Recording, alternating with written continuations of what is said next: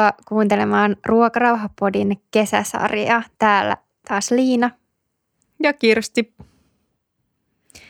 Tänään me keskustellaan syömishäiriöiden vaiheista ja miten tukea syömishäiriö sairastavaa näissä eri vaiheissa. Tämä oli myöskin toivejakso. Kyllä. Ja tänään mä oon tuonut ihanaa kesäjuomaa meille tänne. Tämä on tämmöinen oikein perinteinen kesäjuoma tuolta nuoruusvuosilta, kun juissi. No niin, vanha kunnon juissi. Vanha kunnon, mä, en, siis, mä luulen, että tämä on niin pahaa, että tiedätkö, että aika, aika on käy. kullannut muistot, mutta että mä luulen, että On kyllä viimeksi juonut joskus varmaan alasteella. sama. Kiitos. Kaunis väri, Kaunis väri, Joo. ihana aromi, kippis. ehkä vähän artificial. Ehkä vähän. Kyllä. Joo, vielä mukava Oi, tämmöinen huoneenlämpöinen. Mm. Herkullinen. on tosi hyvä. Joo. Joo, maku on aidoista hedelmistä ja marjoista. Ja... On todella, Joo. todella aidoista, tiivisteistä. No niin, mitäs nämä syömishäiriön vaiheet on sitten, Kirsti? Syömishäiriöön sairastutaan usein aika pitkän ajan kuluessa. Aika Mm. mm. harvoin se on varmaan osoitettavissa se, se tarkka pointti, että milloin sairastuu. Niin, totta. Tulee semmoisia pieniä, että se vähän niin kuin nostelee Mm. päätä ja sitten yhtäkkiä, yhtäkkiä sit jossain kohtaa huomaakin, että nyt on ehkä se jo sairastunut, mutta harva varmaan pystyy sanoa mitään, että tuona edes, että tuona Niin. kuukautena vaikka Niin, sairastuin. Että ehkä että tuona vuotena. Miten Mm. sulla? Mist, milloin sä tajusit, Niin. että sä oot sairastunut? No, mä aloin sairastua joskus niin kuin varmaan talvella. Ehkä se oli niin kuin helmikuuta silloin ja sitten kesällä mä kyllä jo tiesin. Joo. Tajusin sen, mutta ei, ei ole niin kuin jälkikäteen tosi vaikea osoittaa jotain tiettyä hetkeä, että missä se niin kuin käännekohta oli, että, että koska se oli niin kuin sit oikeasti kunnolla kyse siitä sairaudesta. Entä sulla? No mä löydän kyllä merkkejä niin kuin kahden vuoden takaa siitä, Joo. kun mä sen niin kuin tajusin, että nyt, Mm. on niin kuin, että nyt ollaan syvällä. Joo, Että et kyllä siinä... Niin sulla kuin, oli vähän pidempi, joo. Ja voi olla, että Joo. mullakin oli, Niin, niin. mutta ei, ei vaan muista sitten silleen. niin, ne on aika hienovara siinä piirteet. Mm. Mutta ensimmäinen vaihe on just se, se sairauden alkaminen ja sairastuminen. Mm. Mitäs sitten? Sen jälkeen tulee äh, kuherusvaihe. Tästä me mm. ollaan ennenkin juteltu täällä. Ja tämä on aika ehkä semmoinen absurdi Kyllä. ja vaikeasti hahmotettavissa oleva ihmisille, jotka ei ole itse sairastunut. Niin, kyllä. Että kyse on kuitenkin vakavasta mm. Mielenterveysongelmasta, että kuinka siihen voi liittyä kuherrusvaihe. Ja kaikille ei välttämättä liitykään. Usein puhutaan niin anoreksia yhteydessä, mm-hmm. Mhm. mutta varmasti myös bulimia ja monissa epätyypillisissä ja miksei pedissäkin voisi olla. Että et se täyttää jotain tarvetta se oireilu, että saa joko jotain otetta vaikeisiin tunteisiin, jotain outoja onnistumisen kokemuksia, jotka ei tietenkään oikeasti ole mitään onnistumisia. Ja sitten kontrollin tunnetta, ehkä huomioa, Kyllä. hyväksyntää. Joo. Joo, kyllä siihen alkuun kuuluu varmaan se, että jos vaikka paino putoaa, niin muut huomaa ja kehuu. Niin, Sulla on semmoinen kontrollin näin. tunne, Mm. jep. Ja sitten saattaa olla aika semmoinen niin kuin hyperfiilis. kyllä. Et semmoinen, niin kuin, että paras fiilis ikinä. Niin. Vähän semmoinen, niin kuin, ei mania, mutta niin. Se, niin kuin sinne suuntaan Kyllä. semmoinen. Ja jos on kyse sitten jostain ahmintatyyppisestä, niin ehkä siinä voisi olla se, että ää, en tiedä omakohtaisesti, mutta et vois, voisiko olla esimerkiksi joku, että saa semmoisen kokeen, et, tunteen että, ja kokemuksen, että pystyy hallitsemaan vaikka jotain vaikeita mm, tunteita ja kyllä, saa joo. mie- semmoista mielihyvää ja, ja semmoisia niinku suuria eh, tunteita ja nautintoa. Et varmasti siihenkin voi liittyä tämmöinen vaihe. Ja siinä alussa se syömishäiriö on ehkä semmoinen oma salainen maailma, Niin. johon ei ikään kuin muut pääse ja ehkä ekaa kertaa jopa on jotain omaa tai Mhm. mm-hmm. jotain, missä kokee olevansa tosi hyvä. Ja Kyllä, joo. Ja siis kaikkihan se on ikään kuin, niin kuin valheellista. Että, Niin, se on Et- absurdia, niin, että mä olen niin. niin. niin hyvä tässä vakavassa mielenterveysongelmassa. Joo, ja toi, mitä sä sanoit, että voi jopa saada kehuja siitä, jos on semmoinen syömishäiriö, missä paino putoo, niin tämä on niin kuin hyvä kohta muistuttaa, että älkää kehuko ihmisiä laittumisesta ikinä, että että se ei ikinä tiedä, mitä siinä on taustalla. Ei niin, ja se yleensä siis välittää sen viestin, että ennen sitä laihtumista mm. he kelvanneet, mikä taas vahvistaa sitä fiilistä, että täytyy laihtua lisää. Kyllä, jos joku on laihtunut nopeasti, oot huolissasi hänestä, niin kysy, että miten menee, että mitä sulle mm. kuuluu. Ei, että wow, että sä oot laihtunut, tai edes, että ootko laihtunut. Älä kysy diettivinkkejä, koska tämäkin on koettu ja se ei ole kiva, kun sä et pysty syömään, vaikka sä haluaisit, niin, joku sulta, tulee. Onko sulta kysytty dietti? On kyllä kysytty, joo. On no niin. kysytty, että, että Ihan mites, uskomatonta. En, en suositellut anoreksia diettivinkkinä, mutta tota, mm. olisi ehkä tehnyt siinä kohtaa niin. mieli sanoa takaisin. Kyllä, varmasti. Mutta tätä kuherusta seuraa myöskin siis tämmöinen lasku. Tulee mm. kärsimysvaihe ja sitä kärsimysvaihetta varmaankin leimaa sitten se oman tilan ymmärtäminen niin. ja sisäistäminen Kyllä. ja sen sairauden tunnon ja. palaaminen. Ja täällä mielenterveystalon sivuilla, missä on hyvin kuvattu nämä vaiheet ö, läheisten osiossa, niin täällä sanotaan, että kärsimysvaiheessa sairastunut huomaa, ettei olekaan enää niin sanotusti puikoissa, vaan syömishäiriö kontrolloi kaikkea. Elämä on rajoittunutta ja ahdistuksen täyttämää, mutta sairastunut ei näe vielä mitään tietä ulos Musta et, oli niin. aika karmea vaihe. Niin, kyllä, joo. Aika karmea. Et, kun, et aluksi monella on semmoinen kontrollin tunne, mm. hallinnan tunne ja sitten yhtäkkiä tajuu, että hetkinen, että mä en kyllä hallitse tätä sairautta, vaan se hallitsee mm. mun koko elämää, Jep. mutta ei löydä siitä ulospääsyä ja se tuntuu vaikealta se ajatus, että voisi luopua siitä oireilusta, mitä se onkaan. Mm, ja siinä kohtaa voi olla jotain tosi vakavia fyysisiä komplikaatioita esimerkiksi että tuntuu, niin kuin, että keho alkaa jotenkin prakkaa. Mm. Että se voi olla oikeasti niin kuin tosi pelottava vaihe. Kyllä. Ja siis niin kuin, mulla tulee tuosta kärsimysvaiheesta mieleen vaan semmoinen jonkunlainen syvä yksinäisyys. Että on tosi yksin siinä. Kyllä. Että on vaan jotenkin, ei näe ulospääsyä, mutta ei myöskään ole enää siinä kuherrusvaiheessa, että olisi sellainen... Niin, mm. voisiko siihen liittyä semmoinen, että yrittää palata jotenkin takaisin siihen kuherrusvaiheeseen? Ikään kuin mm. kiristämällä sitä oireilua. Toi on hyvä pointti. Mm. Niin, että, pääs, että saisiko taas niitä onnistumisen kokemuksia lainausmerkeissä, niin. että jos mä nyt vähän enemmän vaikka laihtuisin tai toimisin jotenkin vielä enemmän niin kuin se syömishäiriö käskee, niin saisinko mä sitten sitä hyvää oloa, mitä oli aluksi. Mm se kärsimys on aika hirveä, mutta se on aika funktionaalinen, koska sen jälkeen herää yleensä sitten toive muutoksesta. Mm. Että ymmärtää, että ei voi niinku jatkua näin, tai mm. ei ole niinku kestävä tapa niin. olla tai Kyllä. huolehtia omasta terveydestä. Kyllä. Ja ymmärtää, että on mahdollista toipua, niin. tai edes tulee pieni toive siitä, että voisiko se olla mahdollista myös itselle. Ja aina se on mahdollista kyllä ihan jokaiselle se toipuminen. Kyllä. Vaikka se tuntuu varmasti tässä vaiheessa – todella, todella vaikealta. Se toive muutoksesta voi kyteä aika kauan, mm.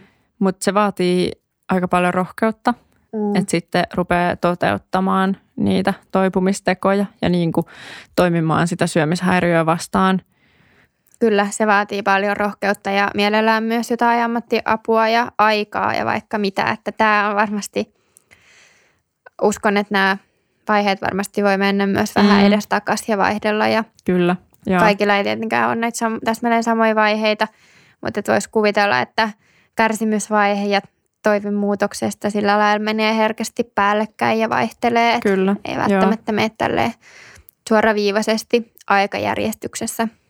Mutta se on jo se on jo osa sitä motivaatioa, paranemismotivaatioa, että on, sy- on syttynyt se toivon muutoksesta. Että musta se on myöskin tosi tärkeää havaita, että jos itse kokee, että ei tee riittävästi tai ei pysty tekemään riittävästi tekoja toipumisen eteen, niin se, että on jo syttynyt halu kuitenkin toipuu, niin se on niin kuin se, se on se pieni siemen ja sit siitä pitäisi niin kuin ruveta mm. kasvattaa sitä. Kyllä. Mitäs sitten seuraavaksi, kun nyt on ollut sairauden alkaminen, kuherrusvaihe, kärsimysvaihe, toivon muutoksesta, mitä sitten tapahtuu? Sitten pitäisi tehdä niitä muutoksia. Mm. Se onkin varmasti vaikea vaihe. Se on se, se on se vaikein vaihe varmaankin. Siinä joutuu usein sietämään ahdistusta ja epämukavia tunteita ja sitä, että, tai kaikkea sitä, mikä seuraa siitä, kun uskaltaa vastustaa sitä syömishäiriöä, toimii eri tavalla kuin mm. kun on tottunut, niin se ei ole helppoa. Se vaatii oikeasti rohkeutta Ja se ei välttämättä tunnu hyvältä aluksi, kun alkaa tekemään niitä muutoksia. Mm. Että siitä voi tulla semmoinen olo, että no, että tämähän tuntuu vaan pahalta, että, Mm-hmm. että en mä halua, että palaa vanhaan. Minkälaisia muutoksia siinä sitten pitää tehdä? No mä luulen, että oli syömishäiriö mikä tahansa, niin säännöllinen ja riittävä syöminen on numero yksi ja joustava syöminen. Kyllä. Että ei ole mitään niin kuin kiellettyjä sallittuja ruokia joka päivä. Jotain herkkuja kannattaa syödä ja säännölliset ateriat ja riittävästi energiaa. Mä luulen, että tämä on se numero yksi Kyllä. ihan joo. kaikille riippuvatta siitä tosiaan, että mikä syömishäiriö on kyseessä. Joo, ja jos kompensoi jollain tavalla tai Mm. sairastaa tällaista syömishäiriöä, mihin kuuluu kompensointi, niin, niin siitä luopuminen on Mm. varmaan aika niin kuin tärkeää. Joo, kyllä, kyllä. Mites tämmöiseen sitten löytäisi rohkeutta? Niin, miten siihen sitten löytäisi rohkeutta? Ehkä siinä, kun on se kärsimysvaihe ja on jotenkin jo havahtunut jollain tavalla siihen, Mm. mm. että elämä, että ei halua jatkaa semmoista elämää ja sitten pitää mielessä, että ainoa tapa toipua syömishäiriöstä on syödä normaalisti, että ei voi vaan kerta kaikkiaan toipua, jos ei korjaa sitä syömistä, niin jotenkin, että pitäisi mielessä sen, että miksi haluaa toipua, miksi ei halua elää semmoista elämää, mikä olisi syömishäiriön kanssa. Niin, ja se tuntuu tavallaan semmoiselta umpikujalta, mm. Että ei voi mennä taaksepäin, koska siellä vaan on hirveä ahistus ja niin kuin, ikäviä asioita, mutta sitten on tosi vaikea mennä eteenpäin. Mm. Et ehkä tämä on nyt se ainoa, missä mä sanoisin, että menkää sinne epämukavuusalueelle. Niin. Mä vihaan tätä Joo. sanontaa yli kaiken. Tai sitten menkää lähikehityksen vyöhykkeelle tai johonkin. Kyllä, joo. Ja, Mutta- niin, ja mä haluan semmoisen ajatuksen sanoa kaikille, jotka on tässä vaiheessa, että, Mm. että kukaan ihminen ei ole varmasti ikinä katunut sitä, että on tehnyt tämän ja toipunut syömishäiriöstä. Jep. Että kyllä se lopulta sitten palkitsee. Että mä oon itse kuvannut tätä sillä tavalla, että kun sairasti, niin tuntuu, että on ollut semmoisessa syvässä kuopassa, missä on niin kuin tosi yksin ja huono olla. Ja sitten kun on lähtenyt toipuu, niin on pitänyt kiivetä semmoista jyrkkää seinää ylöspäin, tietämättä oikeastaan, että mitä siellä ulkopuolella on ja kuka Mm. itse on siellä ulkopuolella. Ja se kiipeminen on tosi vaikeaa, mutta pikkuhiljaa tulee enemmän valoa näkyviin ja, ja oikeasti sitten kun pääsee sieltä kuopasta kiivettyä ylös, niin ei tulisi niin kuin mieleenkään hypätä sinne enää takaisin. Ei sillä, että se olisi niin kuin vaan omasta valinnasta käsin, mutta omasta valinnasta kiinni, että sairastuuko uudelleen, mutta tällä tavalla mä näen sen jotenkin. Toi voi olla tosi pelottavaa, koska siitähän ikään kuin ei ole mitään takeita, että mitä sen toipumisen jälkeen tapahtuu. Niin, millaista Et, elämä on, kuka niin, niin, on ihmisenä. niin, Niin, niin. niin. Se on ihan hyppy Niin tuntemattomaan. onkin. Mutta kyllä siellä yleensä sanotaan aina, Niin. on siis jotain parempaa kuin mitä se on aiemmin varmaan, ollut. varmaan ihan aina. Ja Kyllä, jos, ihan jos aina. ei ole, niin sit, sitten niin kuin elämässä voi tehdä jotain oikeasti itselle hyvää tekeviä muutoksia. Että ei se niin kuin syömishäiriöllä oireilu sitä elämänlaatua paranna. No ei. Että jos oma elämä on semmoinen, mihin ei tee mieli palata, niin sitten varmasti on niin kuin tehtävissä jotain asioita, että siitä tulee houkuttelevampia ja voi oikeasti niin kuin Niin. alkaa elää semmoista oman näköistä elämää, itselle hyvää tekevää elämää. Ja usein se varmaan vaatii siis muutoksia myös muuhun elämään. Mm. Että jostain se syömishäiriö on tullut. Että et onko se sitten sitä, että ei ole tuntenut omia rajojaan ja on ollut jotenkin liian vahva liian pitkään tai Mm. voi olla jotakin traumaattista taustaa tai muuta, mutta Mm. et voi olla, että joutuu niinku käsittelemään siis niitä siinä samalla.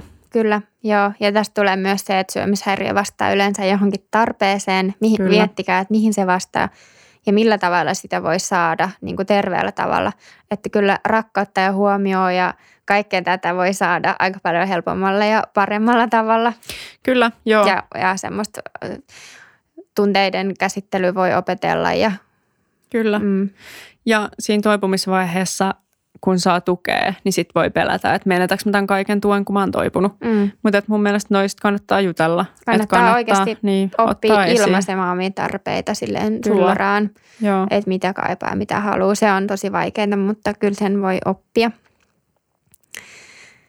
Ja tämä muutosten tekeminen vaatii tietysti myös sitä vaikean toiminnan ylläpitoa riittävän kauan, että riittävän pitkän aikaa jotenkin opettelee sitä uutta elämää ja haastaa sitä syömishäiriötä, että toipuminen ei, ei tapahdu, jos, jos tämä muutosten tekemisen vaihe on jotenkin semmoinen lyhyt kokeilu vaan, että silloin voi helposti jäädä se olo, että no enhän mä voi toipua, että on tosi vaikeaa, että en mä, en mä yritäkään, mutta se on tosi vaikeaa, mutta jos niitä muutoksia ylläpitää riittävän kauan, niin kyllä se palkitsee lopulta.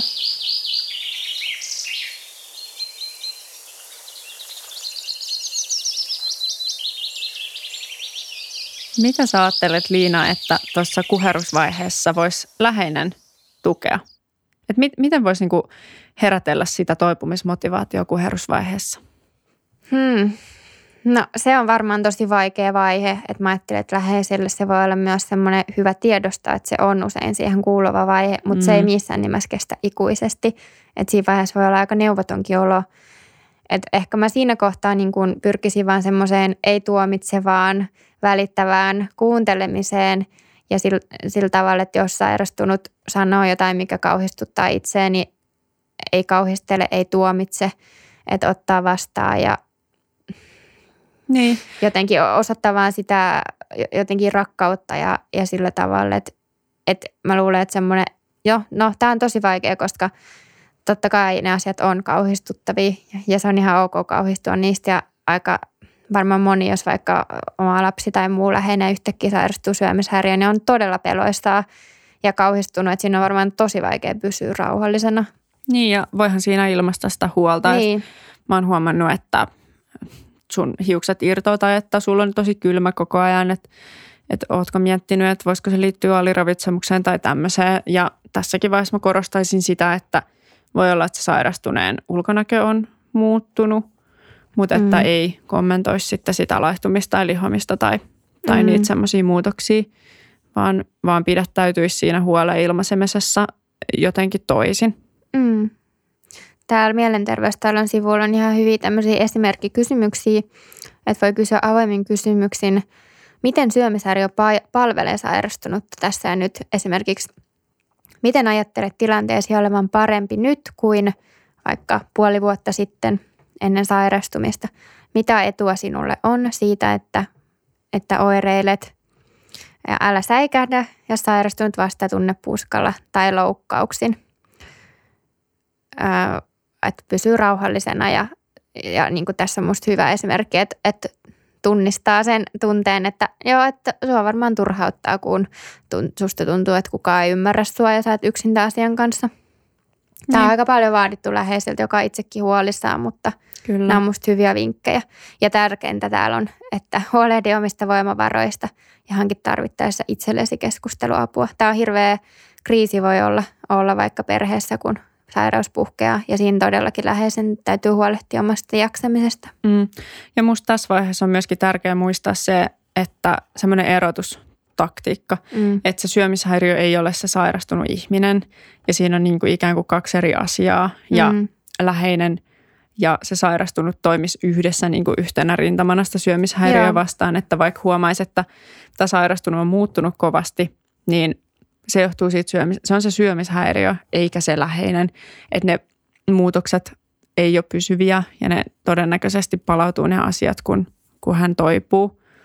Että muistaa, ja, ja jos just tulee jotain niin kuin aggressiivisia tai jotain muita tunnepuuskia, niin että et se on sitä syömishäiriöä, joka ikään kuin puolustaa itseään siinä. Kyllä. Miten sitten Kirsti tässä muutosten tekemisen vaiheessa läheinen voisi tukea? Muutosvaiheessa herää se oma halu jotenkin tehdä joku muutos, niin mm. siinä musta läheinen voi aika hyvin motivoida, motivoida siinä, että käy läpi jotenkin niitä sen syömishäiriön äh, huonoja seurauksia mm. esimerkiksi. Mm. Ja sitten käydä läpi jotenkin sitä tulevaa toipumista ja mahdollisia semmoisia esteitä sen toipumisen tiellä, että sairastuneella voi olla aika paljon kaikkia pelkoja siihen liittyen. Niin musta niissä voi aika paljon tukea, voi kysyä, että mikä siinä pelottaa ja miten siinä voisi auttaa ja – niin, kyllä. Täällä Mielenterveystalon sivuilla sanotaan, että läheinen voi rohkaista ottamaan pien, mieluummin pieniä kuin suuria askeleita, että pienin, pienin askelin toipuminen etenee ja mm. läheinen voi antaa tunnustusta ja saavutusta askeleista ja auttaa näkemään niin semmoisia myönteisiä muutoksia, mitä on jo tapahtunut. Esimerkiksi, että oletko huomannut, että jaksat jo paremmin keskittyä tai että olet sosiaalisempi jaksat nähdä ihmisiä enemmän, että auttaa näkemään niitä hyviä muutoksia. Kyllä. Ja kärsivällisyyttä varmasti vaatii läheiseltä tämä vaihe, koska se on varmasti hidas vaihe ja tulee semmoisia kausia, että ei etenekään toipuminen. Joo, läheistä on ihan hyvä muistaa, että se ei tapahdu viikossa, eikä varmaan edes kuukaudessa, Niinpä. eikä varmaan edes kahdessa kuukaudessa. Mm. Että et pienin askelin ja sillä tehdään niitä kestäviä muutoksia, mm. että et yksi askel kerrallaan, että kaikkea ei pysty, että ei saa ehkä myöskään vaatia liikaa. Tämä on minusta tärkeää, mikä täällä on, että askeleet eteenpäin voivat säikäyttää ja aiheuttaa perääntymistä. Joo. Sen varmaan moni tunnistaa, että Kyllä. säikähtää sitä, että hetkinen, että, että käyttäytyykin eri tavalla kuin siinä vaikka kuherrusvaiheessa, niin läheinen voi pyrkiä siitä avoimen keskusteluun, että se on normaali säikähtää niitä vaiheita. Mm. Ja että et puuttuu siihen, jos huomaa, että, että tota, oireilu jotenkin aktivoituu uudella tavalla. Ja takapakkikin kuuluu asiaa, että aika semmoista siksakkiliikettähän mm. toipuminen on, että sit siinä voi niinku kannustaa oikeaan suuntaan. Niinpä, joo. Sitten täällä on viimeisenä tämä ylläpitovaihe. Mitä siinä, millainen läheisen rooli voisi olla? Siinä vaiheessa on ehkä tärkeää irtautua siitä syömishäiriöisen identiteetistä – ja löytää elämään niin kuin muuta sisältöä, mm-hmm. joka ei liity siihen syömishäiriöön. Kyllä. Et musta tuntuu, että siinä se niin kuin jotenkin akuutin toipumisen jälkeen tulee aika iso semmoinen ehkä identiteetin pohtimisen vaihe mm. ja semmoinen niin ehkä kannustaa sit siinä, että rohkaisee itsenäisiin valintoihin ja semmoiseen ää, luodaan semmoista niin kuin voimakkaampaa toimijuutta jotenkin itselle. Ja. ja ehdottomasti mun mielestä tässä on tärkeää, että ylläpidetään sitä tukea myös, ettei jätetä sairastunutta mm. liian nopeasti yksin pärjäämään. Joo. Että läheinen voi tästä auttaa, että pitää huolen siitä, että ei jää yksin vaikka vaikka, vaikka, vaikka. Korjaantunut paino ei ole, ei ole sama kuin toipuminen. Kyllä. Että se toipuminen on pidempi prosessi. Kyllä, joo. Eli vaikka paino olisi korjaantunut, niin läheinen voi auttaa huolehtimaan siitä, että, että apu jatkuu edelleen ja olla itse yhä tukena kysellä vointia, vaikka näyttäisikin, että kaikki olisi jo parempaan päin. Joo, ja läheinen voi aina näyttää siis tervettä esimerkkiä. Et mm. Musta se on tosi tärkeää, että syömishäiriöisen ympärillä on ihmisiä, joilla itsellään on, on terve keho ja ruokasuhde. Kyllä, joo. Et varmaan läheisetkin joutuu pohtimaan niitä siinä, että ei voi toipua syömishäiriöstä, jos läheiset laihduttaa. Mm. Se on niinku oikeasti vaikea. Mm. Niin ehkä tuossa toipumisvaiheessakin niin kuin semmoinen konkreettinen kutsu syömään valmista ruokaa, syö itse. Joo. Kaikki tällainen niin on hyvästä. Joo.